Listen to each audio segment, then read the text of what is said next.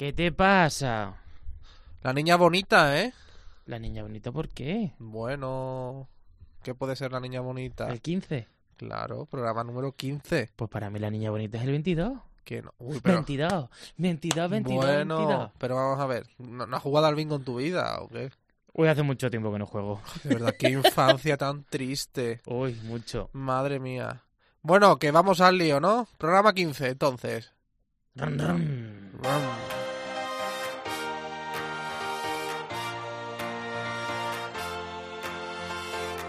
José Melero y Fran Simón. Imparables. Cope, estar informado. Pues arrancamos, ¿no, José? Venga, vamos. Muy buenas, bienvenidos y bienvenidas a una nueva edición de Imparables, un programa en el que te contamos realidades desde la calle, de tu barrio, de tu gente. En el programa hemos creado además un lema, juntos somos imparables. Y cada vez somos más, esa es nuestra filosofía, porque entre todos aportamos ideas, testimonios, porque al fin y al cabo son vivencias que compartimos y tú formas parte de ello, claro. En el programa de hoy queremos acercaros cómo es la vida de mujeres que por diferentes circunstancias han tenido que pedir ayuda estando embarazadas. Hay personas que vienen con necesidades de un poco de apoyo psicológico, de asesoramiento jurídico, entonces eh, de médico, con lo cual nosotros digamos que en la red eh, las derivamos o las, los- o las atendemos aquí. Estoy en búsqueda de empleo y precisamente no es el mejor momento para, para que venga este niño. Pues con lo poco del paro, eh, Red Madre lo que me ayuda, se va saliendo adelante. Es que es compleja, ¿no? La situación que se encuentran muchas madres o futuras madres, eh, situaciones como incomprensión por parte de sus familias, no tener una economía estable, trabajo, muchas de ellas son despedidas. Es complejo la posición que viven muchas de esas madres y por esto tienen que acudir a varias organizaciones, entre ellas a esta fundación, Fundación Red Madre, que aquí en Imparables hemos conocido la tarea impresionante que realizan porque de verdad te van a impactar y bueno, es una, una manera también de homenajear a las mujeres en este Día Internacional que se va se está celebrando esta semana. Sí, también vamos a hablar de un chico de Cuenca que con tan solo 19 años es conocido en media Europa por sus cuadros. Hasta ahí, bueno, todo normal, ¿no? Bueno, la peculiaridad de Lorenzo, que es nuestro invitado, es que pinta con la boca. Sí, con la boca. Porque padece artrogriposis múltiple congénita. Luego os explicamos en qué consiste y sobre todo el éxito que tiene con sus pinturas. Un crack Lorenzo. Y como cada semana os decimos nuestras vías de contacto en Facebook, facebook.com barra imparablescope, en Twitter arroba imparablescope y no dejamos de lado el correo electrónico imparablescope. Gracias, porque cada semana, como decimos, somos más en la comunidad imparables. Juntos ya sabes que somos imparables. Seguro que cerca de ti hay realidades imparables, así que no lo pienses más y escríbanos. Que por cierto, también puedes poner el cierre musical al programa con tu dedicatoria. Pues, ¿Sabes? Nos lo pones aquí en el Facebook, en el Twitter, en nuestras redes sociales. Efectivamente, arrancamos por tanto con el programa 15, La Niña Bonita, imparables. Así que, señores, señoras, bienvenidos, bienvenidas.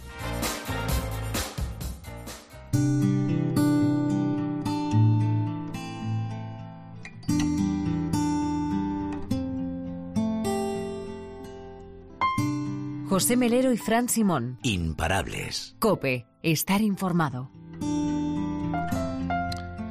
Estamos en una semana importante. ¿eh? Se celebra el Día Internacional de la Mujer Trabajadora y son innumerables los actos que se están celebrando en todo el país pues para conmemorar esta jornada, que además puede abordarse sobre multitud de vertientes, ¿no? La brecha salarial, las escasas políticas de conciliación laboral, la ausencia de mujeres en cargos directivos, en fin, la lista es larga y la de agravios también. Desde Imparables lo hemos cogido desde otra percha y es conocer cómo viven las mujeres sin recursos su embarazo. Muchas veces la presión de su entorno, incluso en ocasiones de su pareja, les insta a abortar y no continuar con la gestación. Queda así lesionado su derecho a ser madres. Muchas de ellas deciden seguir adelante pese a las dificultades. Muchas de ellas piden ayuda para salir adelante. Lo hacen a sus familias, pero también a organizaciones o fundaciones. Es el caso de Red Madre.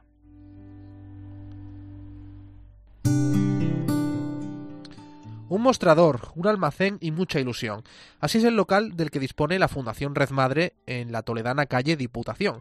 Al llegar, Rose nos dio la bienvenida. Estaba encantada con la presencia de imparables, aunque sí vislumbraba en su gesto cierto estrés.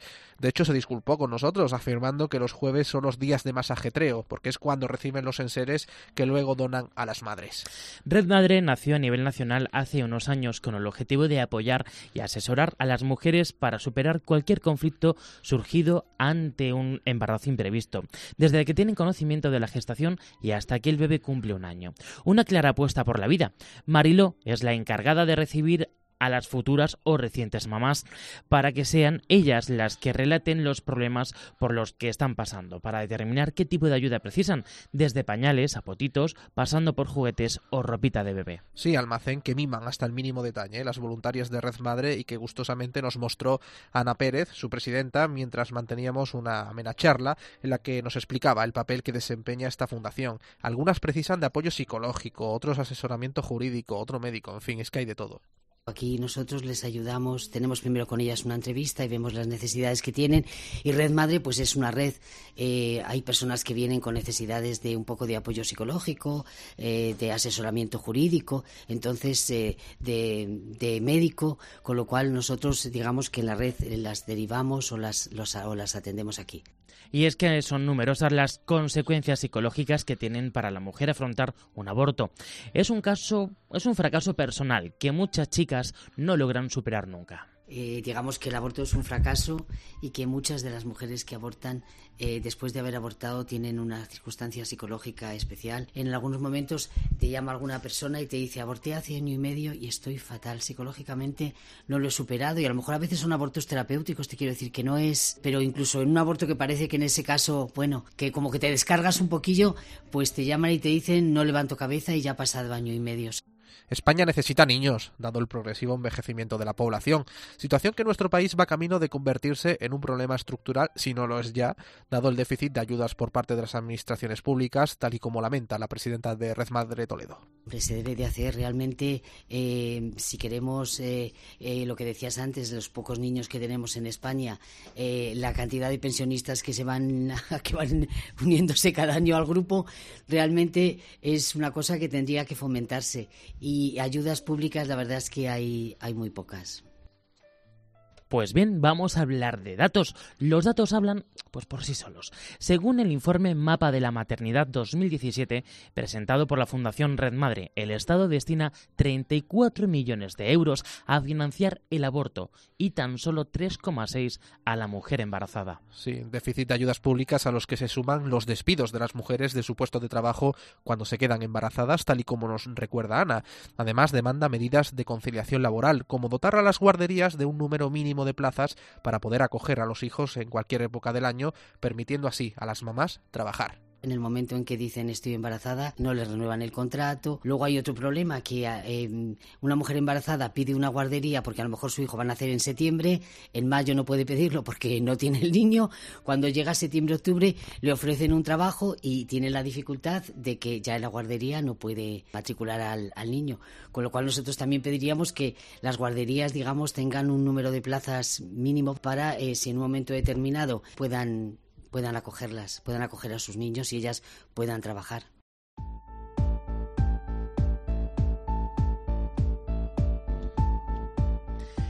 Carolina espera desde hace dos meses a su tercer hijo. Su situación económica y laboral le han obligado a recurrir a la Fundación Red Madre.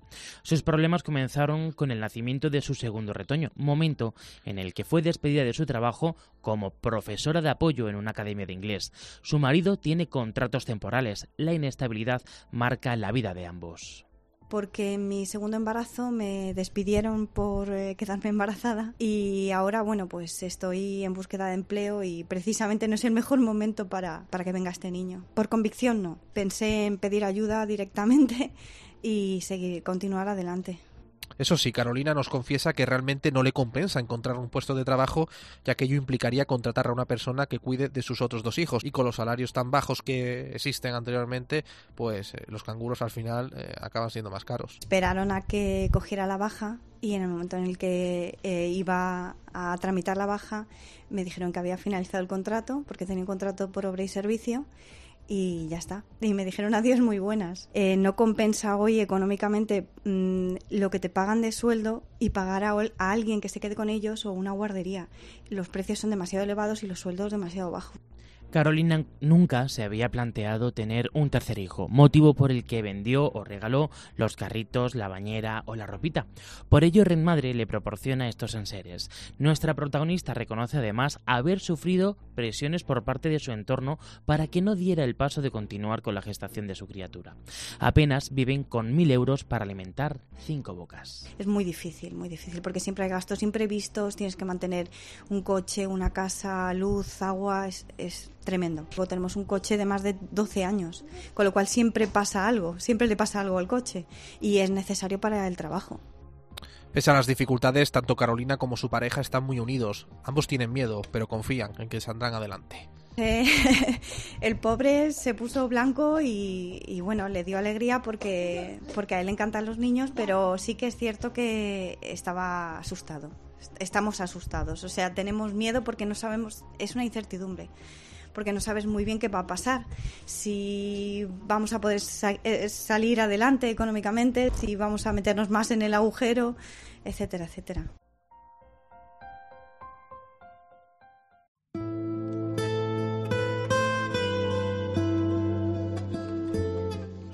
En apenas cuatro años, María Ángeles ha parido tres veces. La última vez fue hace cinco meses. Como en otros tantos casos, esta joven toledana de 31 años perdió su empleo cuando iba a dar a luz a su segundo hijo. Su pareja era camarero y ella estaba interna en una vivienda como cuidadora de un matrimonio anciano. No le renovaron el contrato. Ahora tampoco puede acceder a un puesto de trabajo, ya que no tiene con quién dejar a sus tres hijos. María Ángeles estaba inmersa en un mar de dudas. Estaba agobiada, no veía luz al final del túnel. Se planteó abortar. Su pareja se lo impidió. Yo me veía agobiada porque ahora mismo es eso, si este lo de la guardería eh, no me lo cogieron y me veo pues eso, la niña sí que va al cole, pero con los dos niños pequeños no puedo trabajar ni nada porque si trabajo no tengo con quién dejar a los niños y tampoco me puedo mover a buscar trabajo ni nada porque no tengo con quién dejar a los niños. En medio de la desesperación y el pánico, Red Madre fue un bálsamo para María Ángeles. Yo decía, digo, yo aborto, yo aborto, y mi pareja decía que no, que si abortaba me dejaba sola y eso, pues porque, a ver, él no lo veía normal, pero yo, claro, yo le pasa muy mal porque me junté con el niño que ahora tiene 18 meses y me, he juntado con la niña igual chiquitita. Es un poco una locura, hay muchísima gente que me dice cómo te apañas con los tres, pero se sale adelante. A día de hoy, esta mamá no se arrepiente de su decisión de continuar. Asegura tener amigas que dieron el paso y ahora, pasado el tiempo, pues lo están pasando fatal. Pues con lo poco del paro, eh, madre lo que me ayuda, se va saliendo adelante. Por ejemplo, mi niña de cuatro años come en el comedor, que es una ayuda muy buena igual. Y, por ejemplo, unos macarrones pues para el papá y para mí hay. El niño aún hay a veces que come comida de nosotros ya, otras veces que come puré. A ello se suman las ayudas que le conceden las administraciones. Gracias también a la trabajadora social, se benefician de la ayuda de emergencia para afrontar, por ejemplo, el pago del alquiler.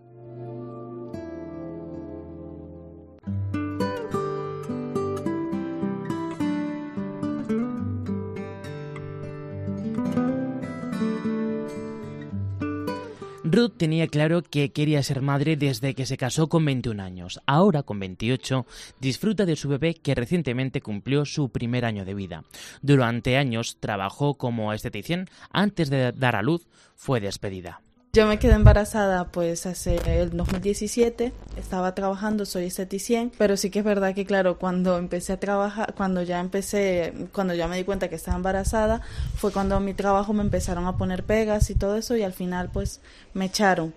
Mi marido en ese momento no estaba trabajando, solo pues cosillas que van saliendo, que uno pues bueno, por la situación como está como ha estado el país, pues ha sido muy complicado conseguir trabajo. La falta de ingresos hizo que los problemas no tardaran en asomar la cabeza. Fue a través de Internet como supo de la existencia de Red Madre. Y ahí fue cuando ya vine, hablé con, hablé con, no recuerdo el nombre, Marilo, sí, hablé con Marilo, le conté un poco, mira, ha, estado, ha pasado esto, no sé qué, y bueno, y ahí mismo pues la verdad pude llevarme eh, lo que es leche para el bebé, pañales, papillas, eh, papillas de verduras también, eh, juguetes, eh, pues si necesitaba a lo mejor el carrito, pues también. Eh, cuna, de todo, o sea, un completo en el área de lo que necesitara el bebé en ese momento, ¿no? El respaldo que sintió esta joven de origen ecuatoriana hizo que nunca dudara pese a la incertidumbre. Mi hijo, por ejemplo, nunca le ha faltado de nada, nunca le ha faltado un juguete, nunca le ha faltado, yo qué sé, donde una leche, un pañal. La verdad es que en ese aspecto estoy súper agradecida porque nunca, nunca, nunca le ha faltado nada, gracias a Dios y obviamente gracias a este tipo de, de fundaciones que al final van en pro a la vida y es algo que a mí me gusta mucho porque yo siempre he apoyado lo que es el, el tener al bebé y no dudé obviamente Ruth, durante los meses de gestación, no contó con el apoyo de una parte de la sociedad que la instaba a abortar. Comentarios como esos y que de repente encuentres con personas que sí que apoyan la vida, de que sí que apoyan el hecho de tener un bebé, que no pasa nada en las circunstancias, se, se sale adelante, se va lo que sea, se va, va saliendo, pues la verdad es que te alegra muchísimo y yo la verdad es que, que las bendigo muchísimo a todas estas mujeres que lo hacen con mucho cariño. Y... Ruth percibe que la asignatura pendiente de las instituciones es incentivar más la conciliación creo que todavía no está logrado. En países como, por ejemplo, eh, Inglaterra, eh, por lo que yo tengo entendido, a las mujeres, al, cuando se quedan embarazaditos, les reducen la jornada y no, no, no tienen por qué cobrar muchísimo menos. Y luego también le dan ayuda al hecho de trabajar menos horas, poder dedicarse a su hijo, que al final uno lo que quiere es, si tienes un hijo, es poder también dedicarle un tiempo. Y yo creo que ahí es donde yo creo que se tiene que trabajar. Y es que Ruth lo tiene claro, si queremos sacar chicos de provecho, se les tiene que dedicar tiempo. Es la manera que tienen de salir adelante estas madres y en el que muchas organizaciones, como lo es Red Madre, pero también lo es, por ejemplo, Caritas, ayudan cada día a estas personas a salir adelante.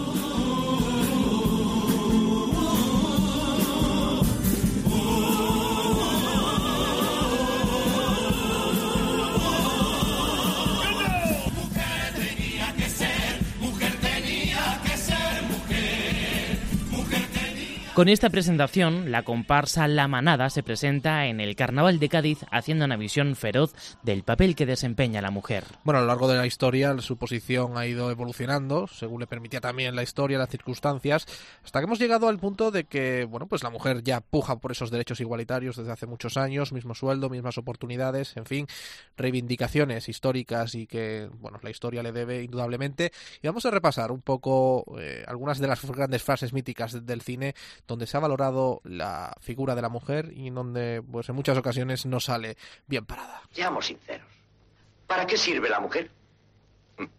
Para nada. Y es que esta afirmación es completamente mentira. Ellas son las que nos aguantan, son las que piensan con serenidad, son capaces de investigar y dan otro punto de vista. No subestiméis nunca el poder de las mujeres para decidir nuestro destino. Siempre han estado ahí. A veces no se las ha valorado lo suficiente. Han vaciado las papeleras. Ah, lo siento, se equivoca yo. Pero la mujer piensa y mucho, es creativa, piensa dos veces antes de hablar, eso es muy importante. Y sobre todo, inteligencia. ¿Llevan identificación? NASA, señor. No sabía que contratara. Pues sí, hay mujeres en el programa espacial. Muchos de los logros de la ciencia se los debemos a ellas. Por ejemplo, ¿sabías que varias mujeres fueron las responsables del éxito de la llegada del hombre a la Luna? No se contempla la presencia de mujeres. Nos ponen obstáculos. Bueno, incluso frases que ya pues quedan un poquito manías, ¿no? Como detrás de cada hombre hay una gran mujer. Indudablemente eso ya empieza a no ser así o tan falso como decir que el hombre pues es el único que trae el sustento a casa y las mujeres quedan pues para cuidar la casa y de los niños. He obedecido a los hombres. Eres una esposa, mi esposa. Y ese es tu papel. En España la mujer no podía abrirse una cuenta por ella misma, no podía sacar dinero sin el permiso del marido, pero si hablamos de permisos, la mujer en España tenía que preguntar al hombre si veía adecuado su vestimenta. Bueno, ¿me vas a dejar que me ponga este bikini o no? Ya te he dicho que no. Tú eres una mujer decente.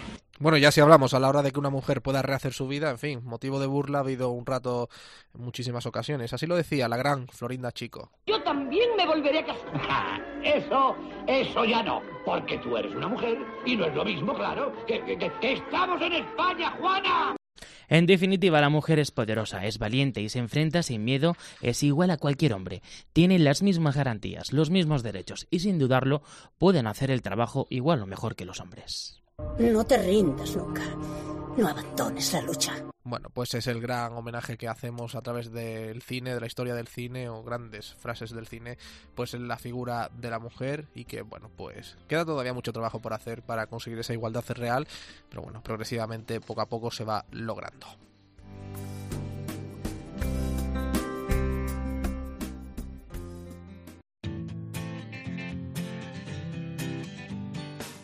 José Melero y Fran Simón. Imparables. Cope, estar informado.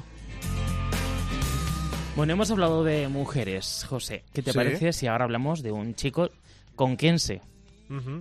Él se llama Lorenzo Higueras. Ah, un crack, ¿eh? Es muy grande, además. Muy grande. Pues mira, con tan solo 19 añitos padece una artrogriposis múltiple congénita, para entendernos que sus articulaciones, concretamente la de los brazos, están atrofiadas. Sí, reconoce que le gustaría estudiar Derecho, pero bueno, su verdadera pasión y lo que es un verdadero talento a día de hoy es en la pintura. Pintura con la boca. Utiliza sobre todo la acuarela y el óleo, temáticas, bueno, especialmente de paisajes, aunque reconoce que, bueno, es un gran admirador, por ejemplo, de la obra de Velázquez. Enseguida le preguntaremos cómo lo hace y de dónde le viene este don. Deciros también que hasta el 21 de marzo la sala de exposición de Edificio Iberia de Cuenca acoge pues lo que él ha pintado, con las turbas como protagonista de su creación. Bueno, para que no sepan quiénes son las turbas, las turbas es el nombre con el que se, comúnmente se conoce a la procesión del Camino del Calvario que sale pues en Cuenca los Viernes Santo y es, bueno, indudablemente de las más famosas de toda España y por supuesto, pues en Cuenca pues se vuelca la ciudad con esta procesión. Vamos a conocer, por tanto, la historia de Lorenzo Higueras. Lorenzo, ¿qué tal? Muy buenas. Buenas, ¿qué tal? Oye, ¿en qué consiste la enfermedad? ¿Es de nacimiento? Sí, sí, es congénita. Y bueno, pues consiste, pues como habéis, como habéis dicho, pues en las articulaciones, al no moverlas, el músculo no se desarrolla. Entonces, pues claro, la movilidad es muy reducida. ¿Es irreversible? Irreversible completamente. Eh, ¿Dónde aprendiste la técnica para pintar de esta manera, Lorenzo? Pues a ver, bueno, yo todo empezó porque una mañana en el colegio, pues, pues la profesora mandó pintar, pues como a todos los chavales con cuatro añetes, pues un dibujo de tal. Entonces observó que yo pintaba mejor que los demás y encima con la boca y llamó a mis padres y lo comentó y se pusieron en contacto con una asociación en la que actualmente pertenezco, que estoy becado, me pagan una beca, entonces me apunté a una academia que hay aquí en Cuenca y llevo 14 años allí, entonces pues todo lo que he aprendido pues lo he aprendido con ellos. ¿Quién te animó a empezar en este mundo? La profesora, supongo, ¿no? Claro, la profesora y tal, y como a mí me gustaba, pues yo tampoco lo veía, lo veía como una obligación. Yo iba a pintar, me gustaba y ya está. Hombre, eh, a priori, aunque hay varios casos en- seguramente, choca, ¿no? Una persona que no tiene movilidad en, en las manos eh, que pueda pintar. Eh, inclu- ¿Tú te encontraste gente que no te lo recomendaba, que te quitaba esa idea de la cabeza? No, la verdad es que nunca he tenido, siempre he tenido mucho apoyo y mucho, hombre, como dices tú, pues choca, pues ¿con qué pintas? Con la boca. Pues choca, pero, pero, pero todo bien. ¿Cómo es un día, cómo es un día a día de, de Lorenzo? Pues es muy sencillo, me levanto a las 8, me voy a la universidad, estoy toda la mañana allí, luego por la tarde voy a como para una hora en mi casa para comer, me vuelvo a ir a la universidad a estudiar y luego a pintura y ya me recoge mi, mi padre y a casa cenar y ya pues otra vez otro día. Hoy en día pues manejamos el teléfono móvil pues para todo, para ver Facebook, para eh, mandar WhatsApp. ¿Tú cómo te desenvuelves con las nuevas tecnologías? Pues bien, muy bien, eh, pues yo lo utilizo con la nariz, el teléfono móvil y el ordenador pues con la boca. Y, y directamente el teclado te reconoce el tacto de la nariz. Sí, sí, sí. Bueno, sí más el- el piel, ¿no?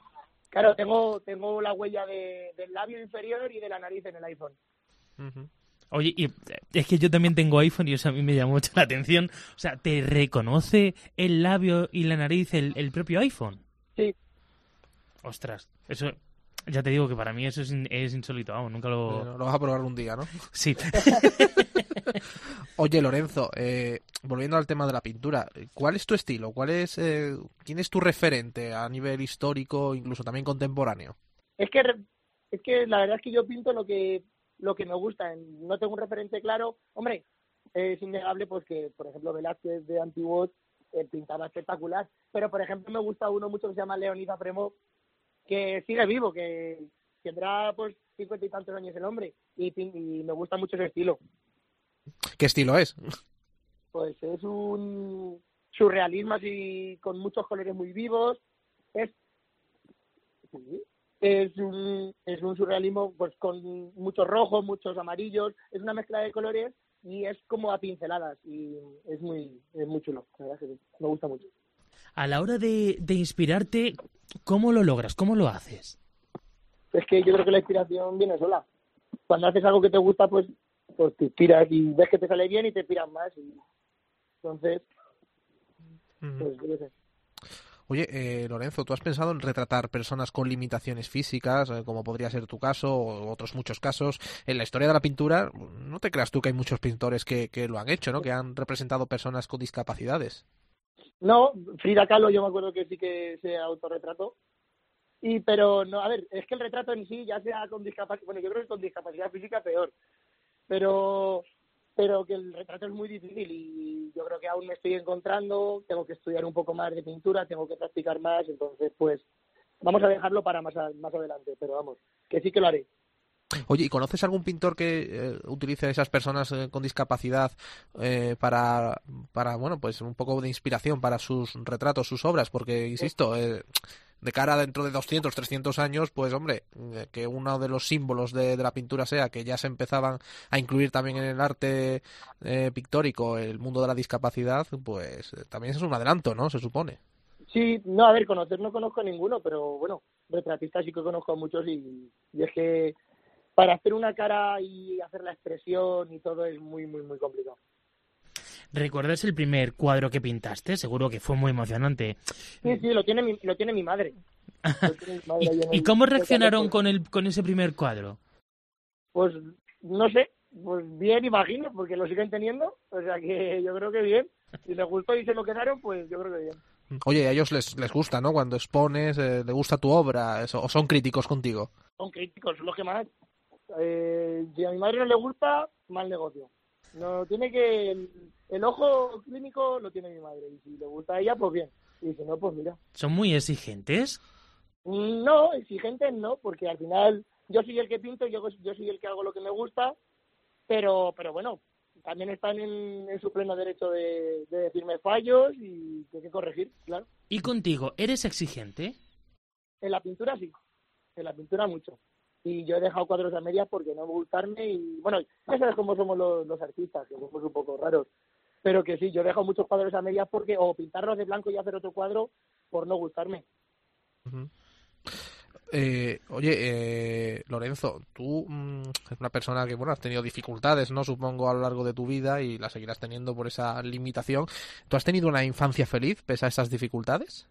Es que dificultades es es que es muy difícil en mi caso hablar de dificultades porque a, dificultades las justas, las que la enfermedad, pues hay determinadas cosas que no las puedo hacer, pero es que mi entorno y mis amigos han sido tan buenos que es que yo hago una vida prácticamente normal. Ni tengo una infancia, tuve una infancia muy feliz y sigo teniendo una adolescencia súper feliz. Sí, tuviste la suerte, ¿no? De, por ejemplo, en el colegio había mucha comprensión y estabas completamente sí, integrado sí, y no había ningún problema a todos lugares en los que he ido, mucha comprensión y, y mucha ayuda y todo. ¿Eres una persona eres una persona dependiente en casa o necesitas algún tipo de ayuda? A la hora de vestirte, eh, a la hora de manejarte con algo. Sí, hay, hay, ayuda necesito pues pues sí, a, a diario constantemente. Pues para sacarme el móvil, pues para ir al servicio, para vestirme, para darme depende de comida. Entonces, pues ayuda necesito, pero bueno, que yo intento ser lo, lo más independiente posible. Uh -huh. Estás estudiando ahora Derecho porque dices que quieres ser juez, pero sí. para poder... Eh, ¿Por qué quieres ser juez y no dedicarte a lo mejor a la pintura definitivamente? Es que yo no tenía... Desde pequeño, pues es que la pintura no la tomo como un trabajo, sino como un hobby, que luego que sí que es verdad pues que luego vendo cuadros y tal, sí, pero, pero la pintura es un hobby, yo lo hago porque me gusta y ya está. Eh, Pero yo quería ser juez desde, vamos, desde cuando empecé la pintura ya quería ser juez, porque no sé, siempre he tenido vocación. Oye, ¿y tú cómo te planteas el futuro, Lorenzo? Pues es que ni idea, espero que bueno, si que no, no lo sé, por el camino que llevo, bien, pero, pero claro, no se sabe nu- nunca. ¿Tú dónde quieres estar dentro de 20 años? Supongo que querrás ser un magnífico abogado, juez o lo que surja y luego, por supuesto, eh, pintar tus cuadros y, oye, a poder ser, si se puede vivir de eso, mejor, ¿no? Claro, claro, claro. al final tienes que tener en cuenta de que yo, al ser mayor, mis padres no van a durar toda la vida, entonces tengo que, pues, gente que me ayude para contratar tengo que al final tener algo de dinero para, para subsistir, claro. Supongo que eso es lo que le quita el sueño, más que a ti, seguramente a tus padres, ¿no? Porque tú por tu edad, pues bueno, vives tu vida ahora mismo y no te preocupa el futuro, pero claro, tus padres seguramente les preocupe más que a ti. Hombre, sí, pero bueno, ellos hacen en la medida que, pueden, pues eso, me van allanando el, el camino, pero que bueno, yo creo no, no les preocupará mucho, hombre, no justo porque soy su hijo al final, pero al final me desenvuelvo bien y yo creo que tampoco, no es algo que le quite el sueño. Bueno, a todos los padres les quita el sueño los hijos, eso es así independientemente, pero bueno, no más de lo normal porque nos cuentas. Eso es, eso es. Pues Lorenzo, muchísimas gracias por estar con nosotros en Imparable y la verdad que, que lo que nos cuentas esperemos que llegue mucho y sobre todo recuérdanos cuándo se expones, eh, dónde, de qué manera. Pues en el edificio Iberia, en el Parque San Julián, que está del 5 al 21 de marzo. O sea que vas a tener ahí 15 días que vas a estar expuesto. Ahí está, sí. Pues nada, pues a disfrutarlo y exponte lo máximo posible, que eso será Vale, bueno. Un abrazo, Lorenzo. Un abrazo, adiós. José Melero y Fran Simón. Imparables. Cope, estar informado. Una niña triste en el espejo me mira prudente y no quiere hablar. Bueno, ya que estamos en la Semana de la Mujer, qué mejor que ella que lo representa, pues ponga este cierre musical. Hombre, Rosalén, ¿no? Exactamente, con Puerta Violeta. Además se le dedica a ellas, a las mujeres. Buena chica, ¿eh? Rosalén. A mí siempre me ha Además- caído muy bien. Sí, es una... Y tenemos una entrevista con ella pendiente con... Sí. y con nuestro amigo Pelayo, acuérdate. Sí, a ver si conseguimos tramitarla en próximos días, próximas semanas. No, no quieren decir que sea la semana que viene, ¿eh? para los que sean seguidores de Rosalén, que ya veremos. Pero sí, sí, ahí queda pendiente. Un beso muy fuerte a Rosalén y por supuesto a todas las mujeres. Tengo una culpa que me aprieta, se posa en mis hombros y me cuesta andar. Pero dibujé ¿Qué te parece si vamos con la frase de la semana? Venga, este creo que es un crack, ¿eh? Sí, además va- hemos ido de un crack, como ha sido Lorenzo Higueras, a Sí. otro crack, como es Pablo Picasso. Hoy El va de pintores la cosa, Hoy ¿no? va de pintores la cosa, sí. El malagueño Pablo Picasso dijo, un pintor es un hombre que pinta lo que vende. Un artista, en cambio, es un hombre que vende lo que pinta. lo que no quiero, ahora estoy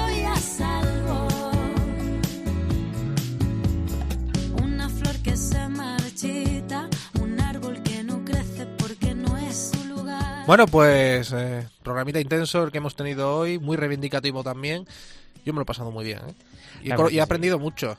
Hemos aprendido la labor sobre todo que hace de Red Madre. No, es impresionante. ¿eh? Y, ya digo, y recomiendo al que pueda que vaya allí a su sede, por lo menos aquí en la de Toledo, en la calle Diputación, Red Madre, que van a ver, sobre todo los jueves cuando llega el material. Bueno, es que es espectacular y cómo tratan a las madres que llegan, en fin, son ellas, ellas mismas se comportan como unas madres, las madres de las madres, en fin. Espectacular.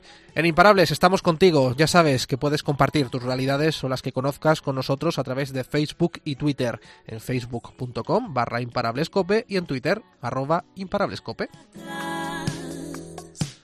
Así que dibujé una puerta violeta. Aquí nos tienes, para lo que gustéis. Recordad, juntos somos Imparables.